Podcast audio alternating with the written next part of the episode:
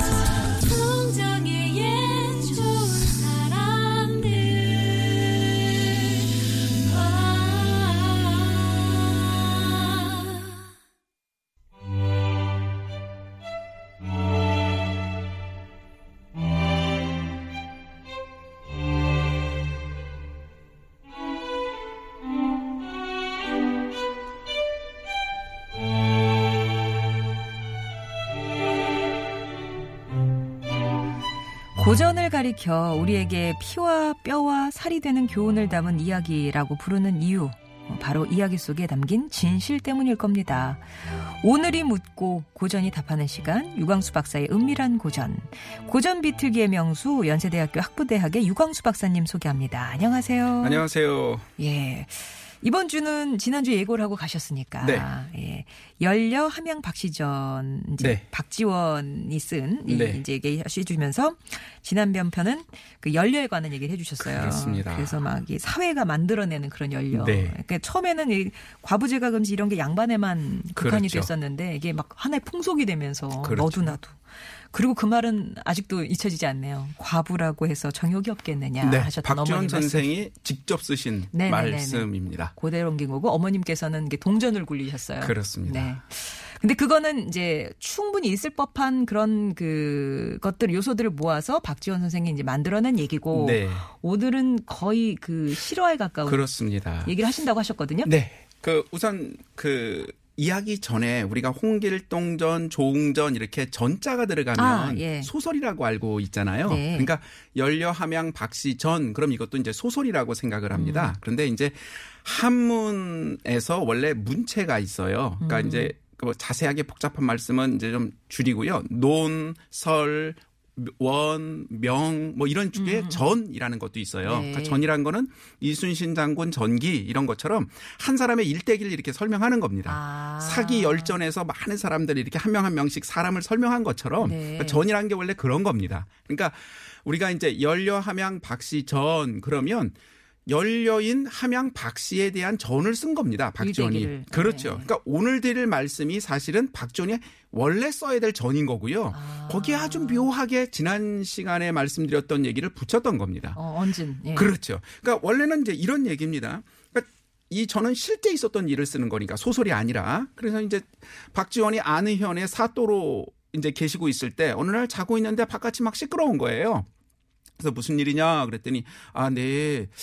닭이 울었느냐 했더니 네. 어, 무슨 일인데 이러냐 그랬더니 아전 중에 박상효라는 사람이 있는데 그런데 그 조카 딸이 함양에 시집을 갔는데 음. 거기서 자살을 하려고 해서 지금 목숨이 위험하다고 그러는데 가 보려고 하는데 아 이게 당번이다 보니 음. 사또님께 고하지 못하고 함부로 이탈할 수 없어서 지금 막 어쩔 줄 모르고 있습니다. 이러는 거예요. 아. 그랬더니 그러냐 빨리 가봐라. 그래서 이제 그 아전을 보냈죠. 네. 그리고 이제 하루를 다 보내셨어요. 그리고 저녁 때쯤에 이제 묻습니다. 그래 오늘 새벽에 있었던 그 박상효라는 사람의 조카 딸 음. 함양에 시집 갔다는 그 여자애는 어떻게 됐느냐 그랬더니 아 결국 죽었습니다. 아이고야. 아 무슨 아. 일인데 그래 그 여자는 어떤 일이냐 그 여자에 대해서 한번 얘기해 봐라 했더니 이제 동료 아. 친구들이 알고 있으니까 얘기를 합니다. 박상효라는 사람의 조카 딸인데, 그러니까 박상효라는 아전의 형이 있는데 형의 딸이에요. 근데 형과 그러니까 그 여자의 엄마와 아버지는 일찍 돌아가셔서 아. 어려서 할머니 할아버지 손에 잘 자랐습니다. 네. 아주 효성도 극진했고요. 그래가지고 시집을 가게 됐는데 19살에 저 옆, 옆 마을인 함양에 임술증이라는 사람하고 혼례를 음. 옛날 아시다시피 이렇게 이제 서로 혼 남을 왔다 갔다 예. 한 다음에 이제 결혼을 하니까요. 이 사람도 아전 집안이고 그 함양에 있는 사람도 아전 집안이니까 계급도 같아요. 아, 아전이 여기서 잠깐 무엇입니까? 아전이라는 걸 우리가 저 이방, 호방, 예방 하는 것처럼 중인들, 중인들. 계층을 네. 얘기합니다. 양반이 아닌 네. 그 아전 계층 같은 계층이니까 결혼을 하기로 이렇게 음, 딱 해서 서로 이제 혼담이 오고 갔습니다. 어 그런데 근데 사실 가 봤더니 남편이 될 사람이 너무 병약하고 비리비리하고 왠지 곧 죽을 것 같아서 음. 이거 결혼 그냥 하지 말지라는 말을 했습니다. 아. 그랬더니 이 여자가 제가 지난번에 지었던 옷은 누구 옷이지요? 이제 결혼하기 전에 여자가 이렇게 남편 옷을 아, 지어가고 준비해. 가니까요. 어, 어. 지난번에 받았던 혼서에 써 있던 이름은 누굽니까? 뭐 이런 말을 하는 거예요. 음. 어, 그 사람이지. 그러면 저는 이미 정혼하기로 했으니 제 마음은 편하지 않습니다. 어. 이러는 겁니다. 그래서 할 수 없이 시집을 갔습니다. 네. 근데 아니나 다를까 시집 가서 6개월 만에 그 남편이 죽었습니다. 아, 남편이 죽고 난 다음에 옛날에 장례를 지내니까 소상, 대상 모든 거를 다 장례를 지내고 이제 더 이상 그동안 이제 부모님, 시부모님께 극진히 잘하고 그러다가 마지막 이제 자기가 해야 될 모든 임무가 끝난 그 장례 날 목을 매달아 자살을 하- 해서 음. 결국은 죽고 만 겁니다. 라고 아전들이 얘기를 해줍니다. 네. 근데 그 얘기를 들은 박지원이 아, 정말 열려로구나. 라는 거 음, 음. 말씀하셨습니다. 그게 끝이에요. 네. 뭐 그렇습니다. 되게 예. 오늘 이야기가 이렇게 어 이게 뭐지 하게 느낄 만큼 자 어. 다시 이 얘기를 정리하면 함양으로 시집간 여자인 여자가 결국 자살을 했다 남편이 죽자 예. 그래서 열려다 그 얘기입니다 맨 끝에 그러면 열려로구나 이게 마지막이라고요? 그렇습니다 그러면은 그 말이 반어법이에요? 아닙니다 아, 진짜 아 열려구나. 그러니까 이제 이제 복잡한 말이 되는 거죠. 네. 그래서 이게 지금 박지원 선생이 정말 대단한 분인 게 아까 말씀드린 것처럼 한문으로 이렇게 문체를 쓰는 게 다양했거든요. 근데 박지원 선생님은 정말 백성을 사랑한 이제 좀 이따 이제 아시게 될 텐데 그런 분이어서 그냥 다른 사람들이 하는 말을 묘하게 요렇게 요렇게 조합해서 하셨어요. 네. 그래서 우리가 잘 아는 학교 시간 학교에서 배우는 아주 유명한 정조 임금의 문체 반정이라는 게 있습니다. 음. 그러니까 이제 어떤 거냐면 박지원을 비롯한 이런 사람들이 글을 쓴 게 너무 요상하다고 내용이 음. 허허 대끼 이러면 안 되지. 그래가지고 그런 식으로 쓰지 말라고 압박을 해서 음. 그거를 다시 원래대로 좀 바르고 아주 기준이 되는 문체로 써라 했던 게그 유명한 문체 반정이라는 겁니다. 음. 근데 이게 이렇게 말씀드리면 이게 뭔가 싶지만 바로 오늘 우리가 보려고 하는 연료 함양 박시전의 내용이 바로 그런 내용하고 똑같습니다. 내용만을 그냥 보면 함양에 시집간 이- 하- 박 씨가 있는데 그 사람이 남편이 죽자 죽었다. 당대 풍 속에 의하면 열려다. 그런 얘기입니다. 네. 그런데 그 얘기만 그냥 쓰지 않으시고 지난 시간에 말한 것처럼 맨 앞에 무슨 얘기를 하셨냐면 연료라는 것은 남자 아, 남편이 죽은 다음에 수절하는 사람이다. 그러나 이것이 오랫동안 돼서 풍속이 되었다.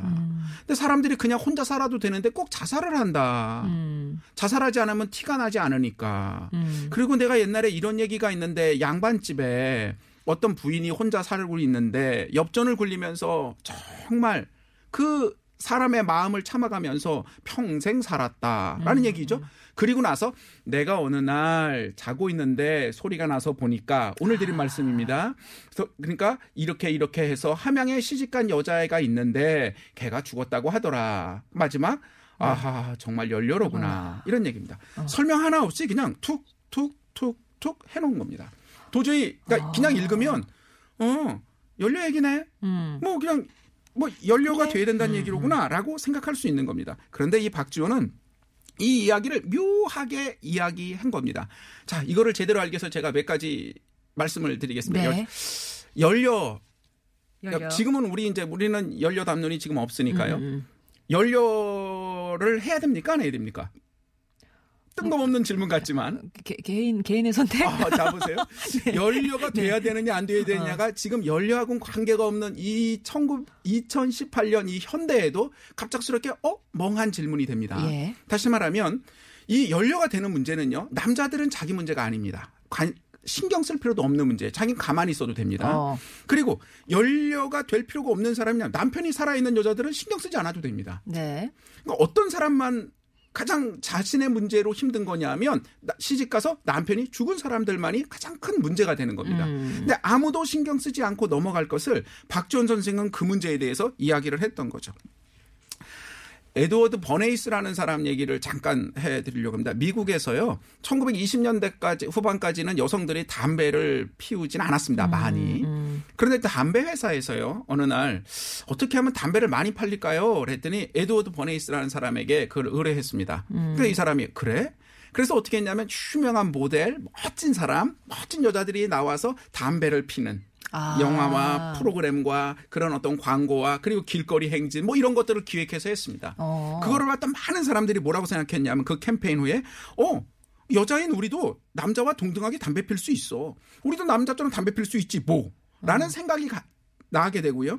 여자들도 담배 피는 게 자연스럽게 담배 피는 여자가 멋져 보이네라고 생각하게 되었습니다. 음. 그리고 나서 정말 담배 회사에서 엄청나게 많은 담배가 매출이 아, 올랐죠. 어. 자, 지금 담배 회사 얘기하니까 약간 우리가 긴장됩니다. 자, 하나만 더 해보겠습니다. 네.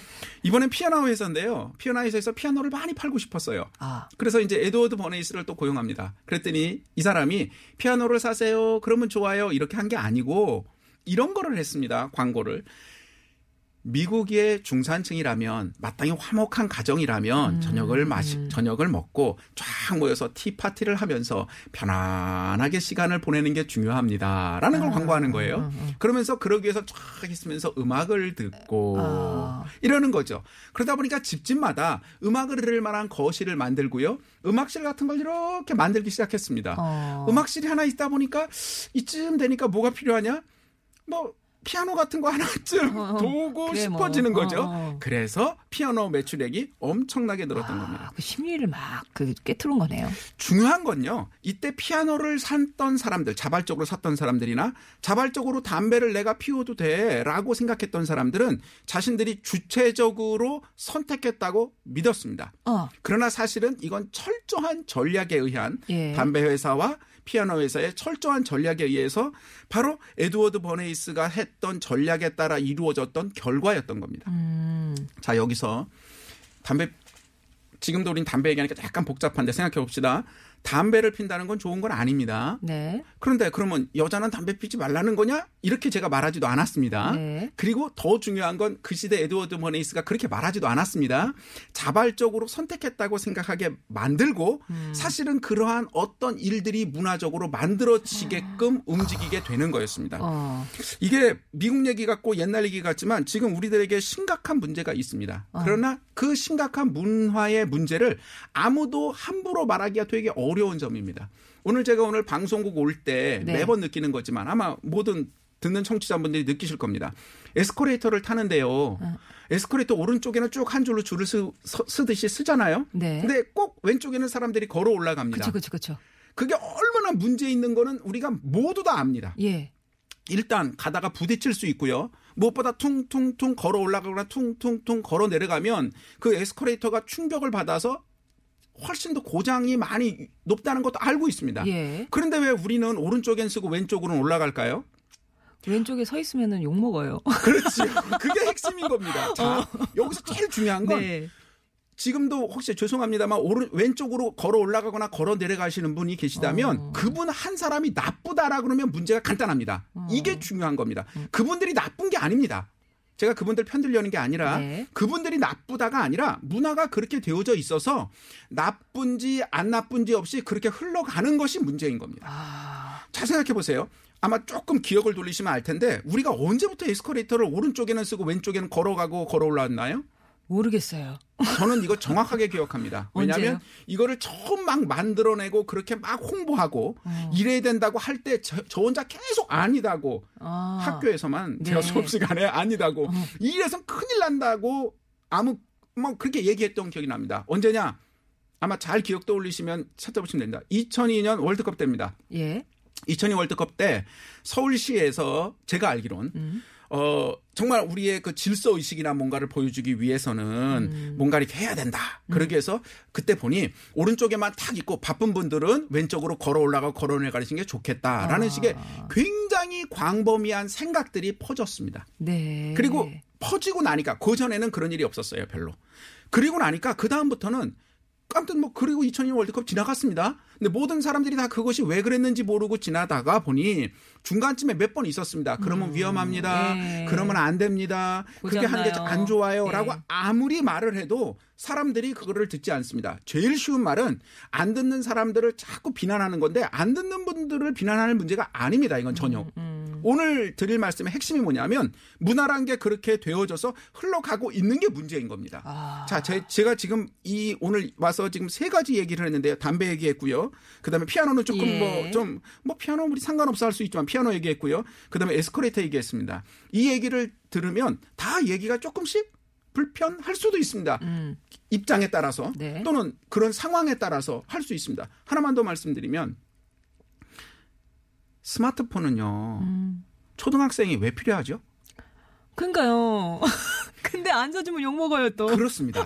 이게 스마트폰을 사주는 것이 뭐 어머니들이 나빠서 뭐 어때서 이러면 얘기가 간단합니다. 아 이놈의 분위기. 그렇죠. 예. 그 사회 분위기가 전체가 스마트폰은 초등학생이 다 있어야 된다. 아니 초등학생이 스마트폰으로 뭘 할까요? 물론 물론 중요한 건 이겁니다. 학 그 애에게 연락하고 싶을 때가 있고 어디 있는지 확인하게 되고 우리 요즘 사회가 얼마나 무서운데 그런 소리에 그러니까 정말 필요해라고 하실 수도 있습니다. 그런 면이 있습니다. 다시 말하면 여성이 담배 피우고 싶으면 피울 수 있습니다. 아 그게 나쁜 게 아니고 남녀 사회의 문제가 아니고 그걸로 어떤 여성성을 드러내는 거 문제가 없습니다.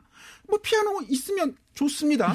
아 정말 바쁜 분이 있어서 왼쪽으로 막 급히 올라가는 거 그거는 저는 별로 안 좋다고 생각하지만 아무튼 그럴 수도 있습니다. 네. 문제는 그런 어떤 특별한 이슈를 말씀드린 게 아니라 전반적으로 사회가 그렇게 되어져 가고 있는데 그것에 대해서 아무도 저게 문제스럽다는 건 알지만 아무도 막거나 이거 혼자 막을 수 있는 일이 아니거든요. 그렇게 가고 있는 것이 문제라고 말하는 것만으로도 집중 포화를 받듯이 비난과 그 문제 제기한 것이 굉장히 문제가 되는 것처럼 될 수 있는 상황이라는 겁니다. 음.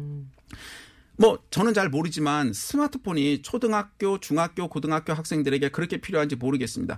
그래 그러놓고 초등학생이나 중학생, 고등학생하고 어머님들 얼마나 많이 실랑이 하십니까? 너는 왜 책을 안 보니? 너는 왜 창의적이지 않으니? 제가 애들 입장이 돼 보면요 너무 억울해요.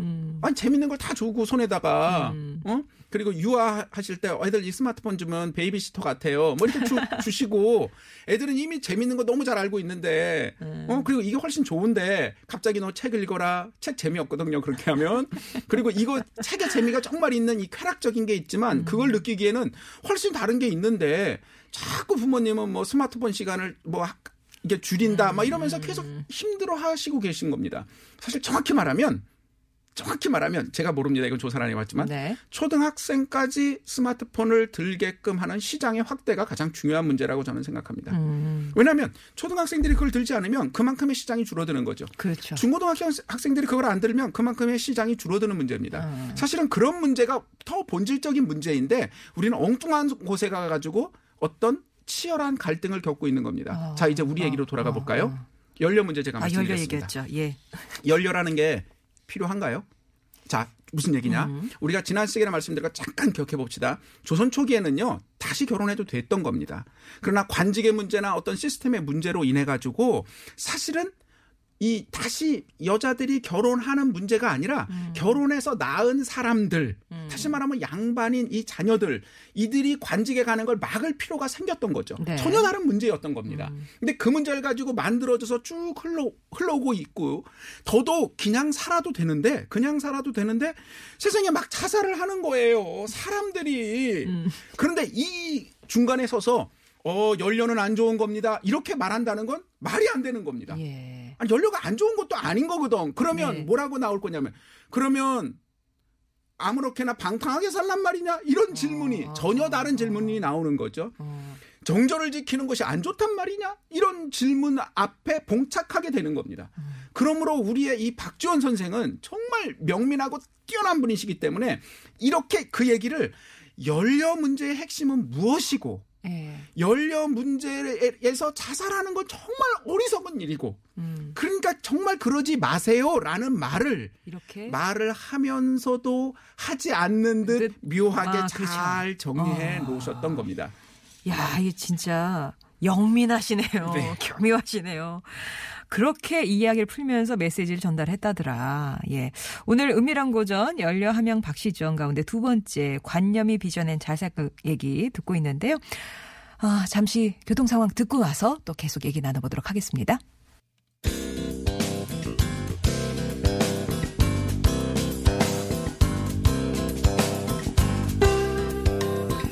목요일은 여러분과 고전 속으로 여행을 떠나고 있습니다. 유광수 박사의 은밀한 고전. 오늘은 열녀 함양 박씨전 얘기인 두 번째로 이어나가고 있는데요. 그러고 보면 진짜 어떤 음, 사회적으로 분위기가 조성이 되면 다들 yes라고 할 때 나 no예요 이렇게 하는 건 진짜 힘든 것 같아요. 그렇습니다. 가만히 있어도 되거든요. 가만히 있으면 진짜. 네, 가만히 있어도 됩니다. 박지원 선생이 얼마나 백성들을 사랑했는지 그리고 여성을 사랑했는지 뭐 그런 부분은 많이 주- 조명을 안 하시고 훌륭한 분이고 뭐 열알기 쓰셨고 이런 것만 조명되는데 정말 애민 정신이 대단한 분신 분이라는 거를 연려함양 박시전을 읽을 때마다 느끼게 됩니다. 그러니까 말씀드렸던 것처럼 박지원은 남자입니다. 자기 문제 전혀 아니고요. 어, 두 번째, 더더욱 박지원은 살아 있고요. 그리고 자기 부인의 문제고요. 음. 그런데도 불구하고 이 문제에 구체적으로 끼어들어서 뭐 웬만하면 거의 99% 욕을 먹을 가능성이 높은. 네. 그러니까 이걸 읽은 모든 분들은 그 당대에 이게 무슨 말인지 거의 다 알았던 거고 가만히 있지 그런 소리를 왜 했어라고. 사실은 그래서 정조 같은 분이 아 그 글을 좀 너 좀 너무 요상하게 이렇게 써가지고 지금 비난이 많아. 어, 너 그렇게 하지 마. 너 심할 썼어. 해서 심할 썼은 게 사실 문체 반정입니다. 저 이렇게 안 하겠습니다 라고까지. 사실 그럴 필요가 없는 거였는데 박지원 선생이 끼어들었던 가장 큰 이유는 이런 거죠. 자 이제 박지원 선생이 연려함양 박시전에서 말했던 전체적인 그 이야기를 다시 한번 정리해 보겠습니다. 연려란 건 무엇이냐라는 얘기로 시작했습니다. 연려는 정조를 지키는 거다. 그런데 세월이 지나가면서 양반들만 지켜도 될 걸 평민들까지 풍속이 되어서 지금 다 퍼졌다. 그리고 심지어 가만히 있어도 되는데 자살하지 않으면 드러나지 않는다고 생각해서 죽기까지 한다. 근데 죽으면서 세상의 여자들이 마치 극락을 밟는 것처럼 생각한다. 그리고 이제 양반 여성 이야기를 합니다. 자, 어느 선조의 어떤 과부가 있었는데 그 사람이 좀 소문이 안 좋다는 거로 그의 후손이 관직에 나가는 걸 막으려는 두 아들 얘기를 하시죠. 네. 그러면서 그 어머님이 얘기합니다. 나도 양반인데 나도 여태까지 수절을 했는데 그러니까 그렇다고 그래서 너희들은 관직에 나갔지 않느냐. 나는 나도 정조를 지켰다. 그러나 정조를 지고 산다는 게 얼마나 힘든지 아느냐라는 얘기가 바로 엽전 굴리는 이야기였습니다.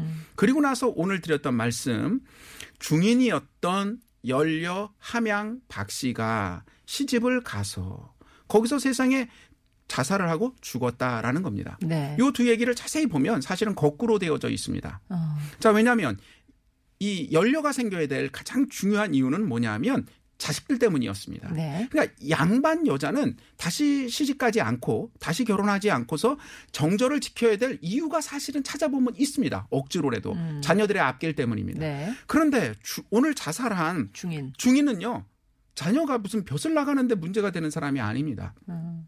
왜냐하면 관직이라는 부분에 나가는데 문제가 아니거든요. 네. 양반들만의 문제였던 거고요. 근데 이 여자분은 스스로 그것을 자기가 맞다고 내면화하고 더더욱 더더욱 중요한 건 정절을 지키며 살면 되는 거지. 왜또 죽어? 자살할 필요는 없는 거였던 거죠. 네. 그런데 대뜸 자살해버리고 말았던 겁니다. 이 사실을 눈앞에서 본 박지원 선생은 얼마나 가슴이 아프고 통곡이 됐겠습니까?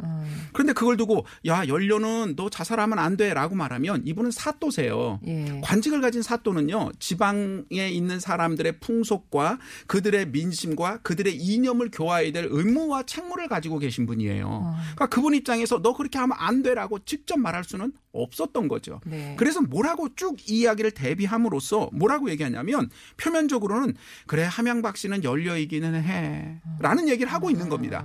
그러나 이렇게 앞뒤에 있는 얘기를 다 보면 아니 대체 왜 죽니? 그래. 죽을 필요는 없잖니. 살아서 정절 지키면 되지. 그렇지. 그리고 더 중요한 건 너는 중인이야 얘. 너안 넌 그래도 다시 돼. 시집 가도 되는 애였어. 라는 얘기를 정말로 이 이야기를 하시고 싶었던 거죠. 아까 아나운서님께서 질문하셨던 것처럼 마지막에 정말 열려로구나 네, 라고 탄식했던 그거는 사실은 굉장히 깊은 다중적 의미가 들어있는 겁니다. 네. 연료가 맞다라면서 동시에 아, 왜 연료, 그런 이상한 방식의 연료가 되려고 하니? 라는 말도 들어 있고요.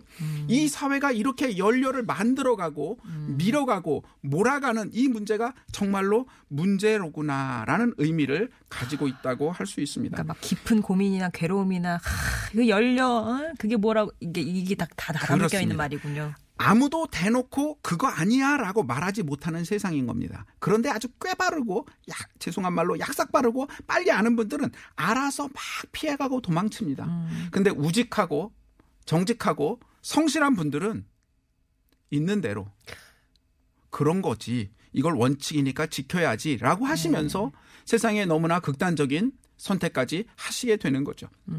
바로 그 부분을 박지원 선생은 정말 그래서는 안 된다라는 마음으로 말씀하셨던 겁니다. 이제 우리가 한번 이제 마지막으로 좌측 통행했던 걸 한번 생각해 보죠. 아, 네. 우리 학교 다닐 때 그런 거 했습니다. 좌측 통행해야. 된다. 좌측 통행해야 된다. 막 그렇습니다. 요즘 초등학교에서는 좌측 통행이라고 하나요? 우, 우, 우측 우- 통행하라고 예, 예, 합니다. 우측 예. 통행, 우측 통행. 어? 왜 좌측 통행에서 우측 통행으로 바꿨을까요? 어. 저희 어렸을 때 좌측 통행해야 돼 이런 거를 막 해서 정말 정말 가르쳐 주셨고요. 음. 어, 쉬는 시간에 나와서 통행 걷는 연습도 했습니다. 제 초등학교 때는요. 어, 저도 했었어요. 네, 그렇죠. 예, 예. 이게 이제 그 조금 이게 옛날 세대 아, 저 안 한 걸로 할래요.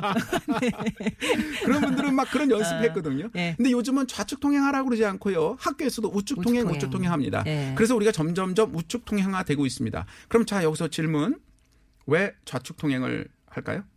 해- 하라고 했을까요? 글쎄요. 우측 통행하고 좌측 통행 무슨 차이가 있나요?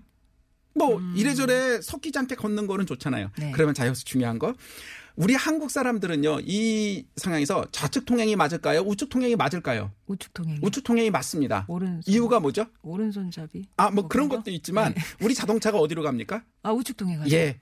왜 좌측 통행인지 이제 정답을 아시겠죠? 아, 일제 시대 좌측으로 갔어야 되는 겁니다. 일본은 아시다시피 우리와 체제가 반대잖아요. 네. 그래서 그들은 좌측 통행이 여러 가지 면에서 사고가 나지 않고 서로 섞이지 않고 굉장히 아주 편안하게 움직일 수 있는 방식인 겁니다. 그래서 그 옛날부터 좌측 통행이 계속 좌측 통행했던 겁니다.